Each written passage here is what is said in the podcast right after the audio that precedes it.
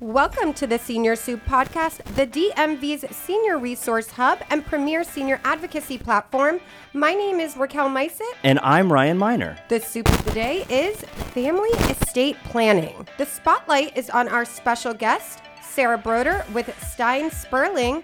Welcome, Sarah. Thank you. Thank you for having me. Ryan and I are thrilled to have you join our podcast today. Sarah is so experienced, oh, obviously. She's awesome. Very mm. knowledgeable. What we love most about her is she's super easy to talk to and relatable. We are excited to help educate our audience and have you help empower them to either start the family estate planning process or maybe even revisit it. Why don't we start with you telling us about yourself, what you do, who you are, and then we'll go from there. I'm Sarah Broder, as I was uh, so nicely introduced. I am an estate planning attorney at Stein Sperling in Rockville. So if you're ever driving on 270, you can wave to us. I started out my legal career with family law. I did divorce and custody and things of that nature, and then transitioned my practice to estate planning. I have an LLM in taxation, which is just a master's degree in tax.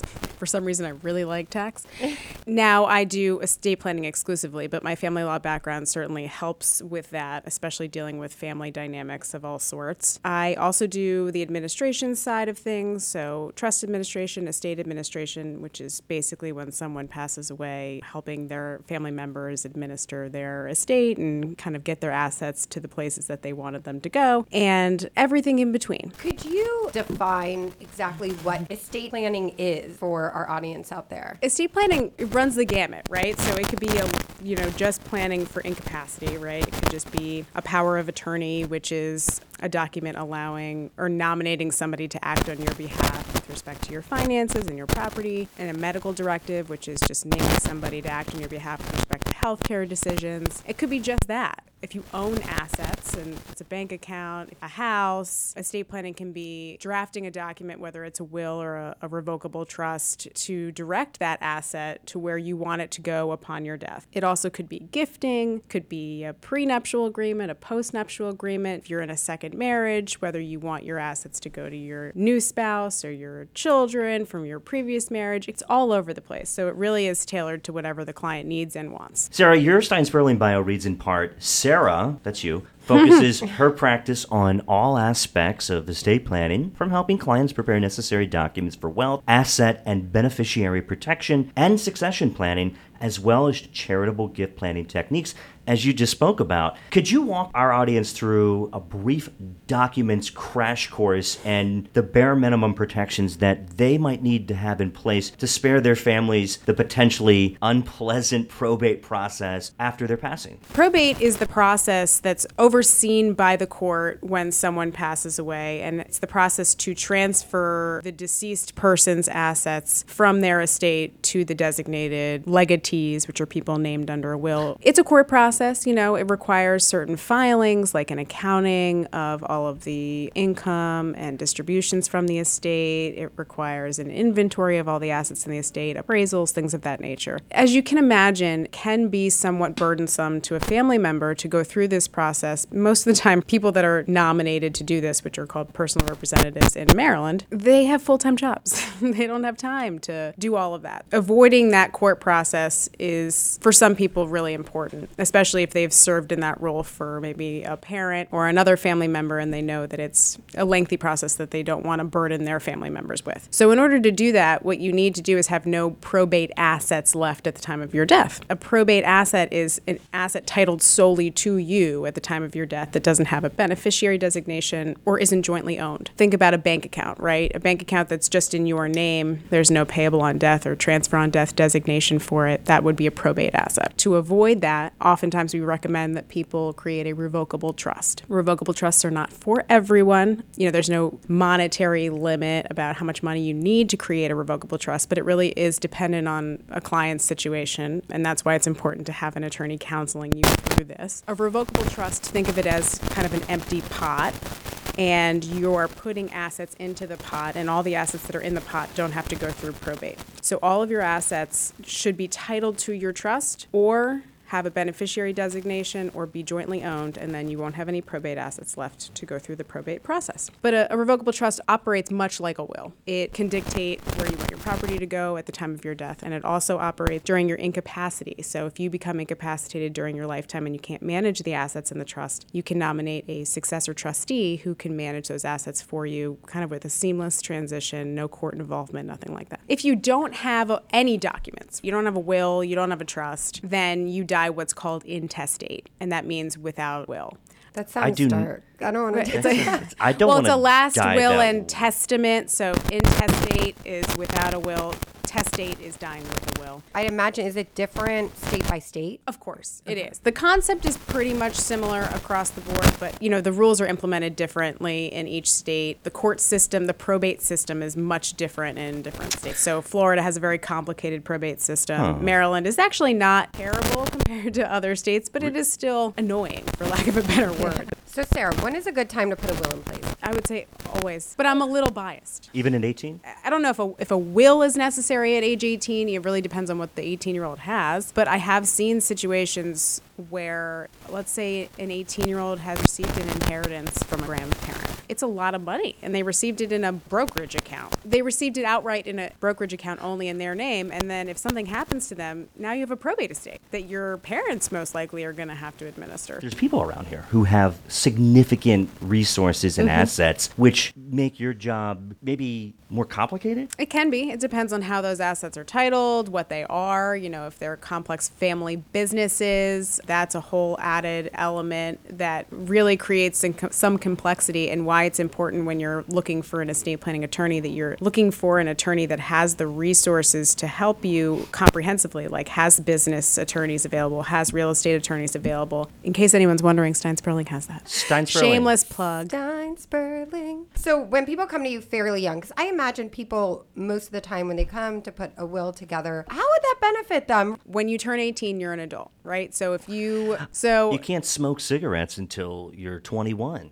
Right, but You you, can go can to make war. you can go to war and you can make decisions about your health, about your your assets without your parents helping you, right? But you can't smoke a Marlboro. I'm not advocating for Probably that. for the best. It can benefit you in the sense that you need somebody there to make decisions for you in the event something happens to you, right? What if you have surgery? Think about something so basic. You're being put under anesthesia. Don't you think it makes sense to have a medical directive to say, oh, if something happens, I really want my mom to make the decision for me, or I really want spouse to make the decision for me? No one wants to think about it, right? No one wants, and that's probably one of the reasons people don't do it because even when I'm sitting with a client, they're like, I don't want to think about this. I'm like, yeah, I know. No one wants to come see me. Keep in mind that once it's done, it's done. You can put it under the bed, forget all about it, but knowing that there's somebody there to step in for you in the event that you can't should bring peace of mind. Sarah, we talked earlier about complicated family dynamics. How do you, in your role as a legal advisor, estate planner, help families navigate the complexities of those dynamics if cousin Timmy is not in grandpa's will and Raquel is and she gets six million dollars from, you know, shopping. Right. I yeah, like this you know. Uncle Uncle Bobby's business that we really never knew what Uncle Bobby did, but he had this business on the side. Little cousin Timmy didn't get anything, and cousin Timmy's mother, the daughter of Grandpa, is very upset. She makes a scene right here in this conference room. What do you do? That would be the administration side, I'm assuming, because otherwise your kids are, shouldn't necessarily know if they're in the will or not. Oh, really? I wouldn't suggest sharing that unless everybody's being treated equally. That just creates what you're describing now, which is the dynamic to follow. When you're helping a family through the administration process and not every family member is treated fairly or treated equally uh, in their eyes under the document, you have to remember who the client is. That's really hard when you're doing family estate planning because there is a client and it's not everybody. For the planning piece, it's the person making the will or the trust. Those are the people that get to make the decisions. It's fine for them to have the input of their family members if they want it. The planning is happening alone with the one or two individuals that are doing the planning. And it's really talking to them about why they're including these provisions. And I'm sure there's a reason they want to cut out Timmy. And maybe it's important to give warning to Timmy about why this is happening. Like, I like to walk them through it and make sure they're thinking it through. If that's what they want to do, that's their choice. And then on the administration side, I see it all the time. Families fight about what was in the will, what wasn't in the will, what was in the trust, not in the trust. Are you the executor? Are you the one who reads it? There is no reading of the will. That's a movie thing. That's a movie thing. Okay, no, that's good to know. Yeah. That's really good Um, to know. I'm rarely named as the personal representative executor. It's not always the best role for an attorney to do, but certainly attorneys can be hired by the personal representative to help with the administration process, and we do that all the time. I have some things in place. If something happens to me, God forbid, my wife would know exactly where to go, what to do, where to put me in the ground. Let me ask you a question though. Worst case scenario, you and your wife are on a trip somewhere and the plane goes down. Then what happens to your kids? You know what? Does your wife have documents? Tell Yeah. us, but like, what what would happen? That's a great question because nobody has a crystal ball. If you don't plan for it and plan out what's going to happen, the question remains what's going to happen? Who's going to take my kids? Some family member will probably want them, but they have to petition the court and they have to go through a guardianship proceeding which let me tell you even when they're everybody agrees it's not a cheap endeavor. It's an expensive process. You're usually going to have to hire an attorney to do that and you don't want to put that on your family members. That's hard. when Right. when it, it really is pretty simple to plan ahead. This could be a gift to give a family member. hey, I put a will in place. Merry Christmas. Right. Happy Hanukkah. It's It also could be a gift to pay for the estate planning. yes. How would that work? Would they just call your billing department? yeah, sure. So why not do this online? For some people, that's going to be their go to. They're going to say, well, I can do this for free, no problem. But you get what you pay for. And it's easy, and you know, oh, hey, I did my will, all done. The problems it creates on the back end for your family can be extensive and very expensive and much more money than you would have spent hiring an attorney to do your estate planning one time and doing it right. I will say, with services like that, they serve all 50 states. You put in all of your information, you say what state, and then they spit out a document. And the document sometimes isn't in compliance with state law. The biggest problem with that is that you can't fix it because when the will is being administered, you're no longer here. You can't change it anymore. So now you're leaving your family members with a will that says clearly what you wanted, but it's really not enforceable. And that's really bad. There can be ambiguity in the language because it's not crafted specifically to your situation and your mm. intentions So it could be more expensive and more time consuming. kind of like many things that it, you know if if you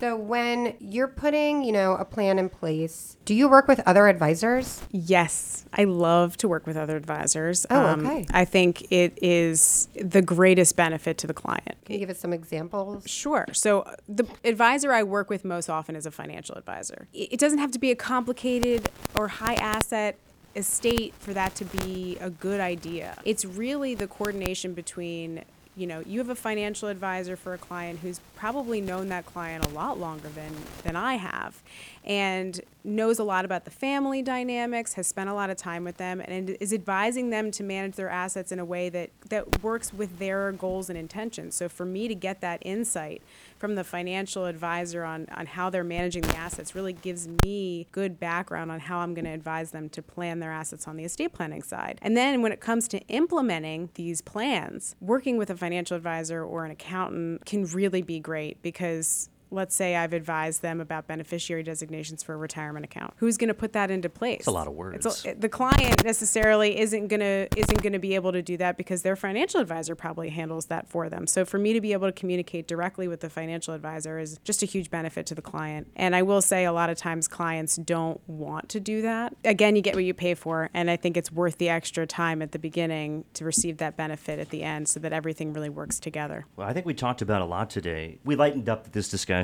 because it is tough. These are very difficult subjects to talk about. When they have a an outstanding law firm like Stein Sperling behind them, and yourself and many of your other colleagues here to help them guide them through the process, no doubt that it's made so much easier. And Raquel and I, at our in our 30s, I won't tell you how old you are again, I was 37. going to say, you already mentioned it. I, I think it's time that we get serious about what we have in place. We had a lot of great points in here, a lot of big words. we used.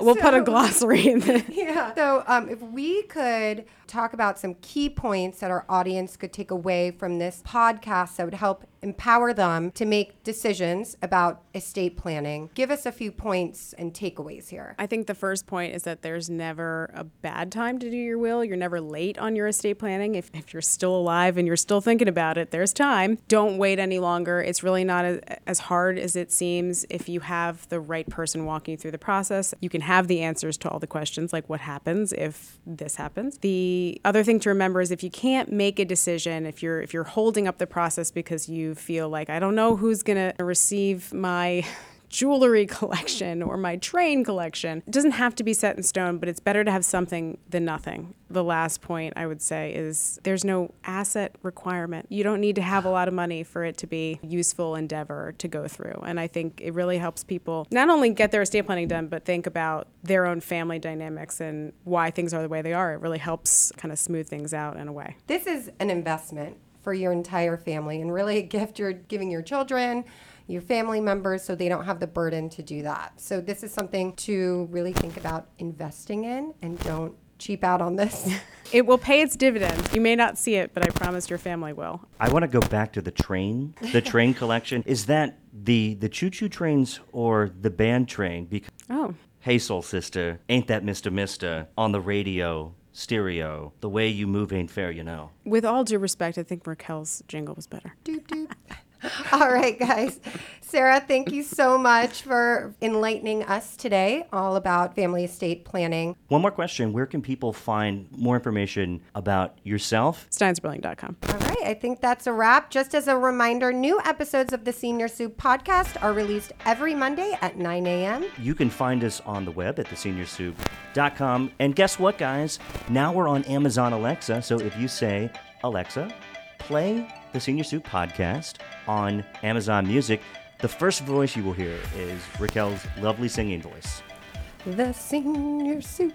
Eh, she likes it. I'm telling you, she's a Grammy nominee. Thank y'all. Thank you. This was fun. Thanks for tuning in to this episode of the Senior Soup Podcast. Visit theseniorsoup.com to listen to all the latest episodes. We'd love to hear your feedback. Email us at contact at theseniorsoup.com. The Senior Soup Podcast is on YouTube, Apple Podcasts, Spotify, Google Podcasts, Amazon Music, iHeart, Stitcher, Pandora, TuneIn, and most other podcast directories. Alexa, play the Senior Soup Podcast on Spotify. That's right, you can listen to the Senior Soup Podcast on any Amazon Alexa device. Raquel and I will catch you next time. Be well and take care of one another.